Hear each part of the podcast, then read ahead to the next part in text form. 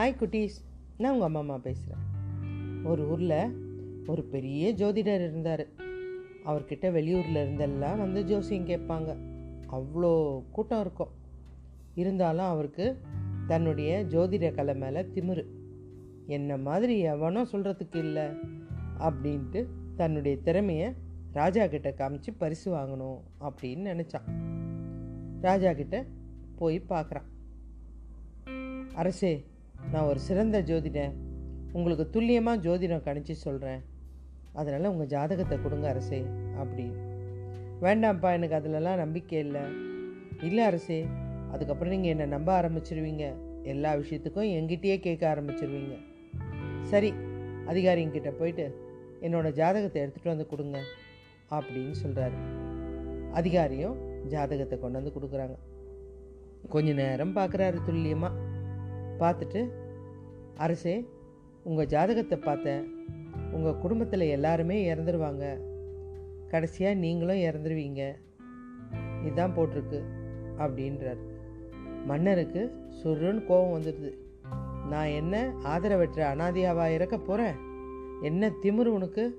இவனை நாட்டை விட்டு துரத்துங்க அப்படின்ட்டார். காவலாளியும் அவனை கூட்டிகிட்டு போய் நாட்டுக்கு வெளியில் விட்டு வந்துட்டாங்க. இந்த ஜோசியனுக்கு ஒரே கவலை. நேற்று வரைக்கும் நம்ம எப்படி இருந்தோம்? இந்த திமுறால் எப்படி மாறிட்டோமே? இன்னைக்கு காட்டில் வந்து வாழற மாதிரி ஆயிடுச்சு அப்படின்னு நினச்சிட்டு ரொம்ப வருத்தமாயிடுச்சு. இதை கேள்விப்பட்ட அந்த நாட்டு அமைச்சர் நேராக ஜோசியர்கிட்ட வராரு. உன்னுடைய திறமையெல்லாம் தெரியும். எங்கேயோ தப்பு நடந்திருக்கு. உன் திமுறால் ஏதோ ஏடாகுடமாக நீ வாய் விட்டுருக்க அப்படின்றாரு.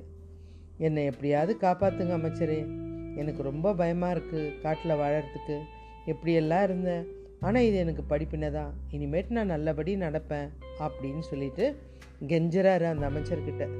சரி நான் சொல்லித்தரேன் அப்படின்னு சொல்லிட்டு அமைச்சரும் சில வழிமுறைகளை அவர்கிட்ட சொல்கிறாரு நானும் போய் மன்னர்கிட்ட பேசுகிறேன் அப்படின்னு சொல்லிட்டு போயிட்டார். இந்த அமைச்சர் மன்னரை போய் பார்க்குறாரு மன்னர் கேட்குறாரு எங்கே அமைச்சரே? உங்களை ரொம்ப நாளாக காணோம். இல்லை மன்னா வெளிநாட்டுக்கு போயிருந்தேன். அங்கே ஒரு பெரிய ஜோசியரை பார்த்தேன். ரொம்ப சிறப்பாக சொல்கிறாரு அப்படியே நடக்குதுன்னா பாருங்களேன்.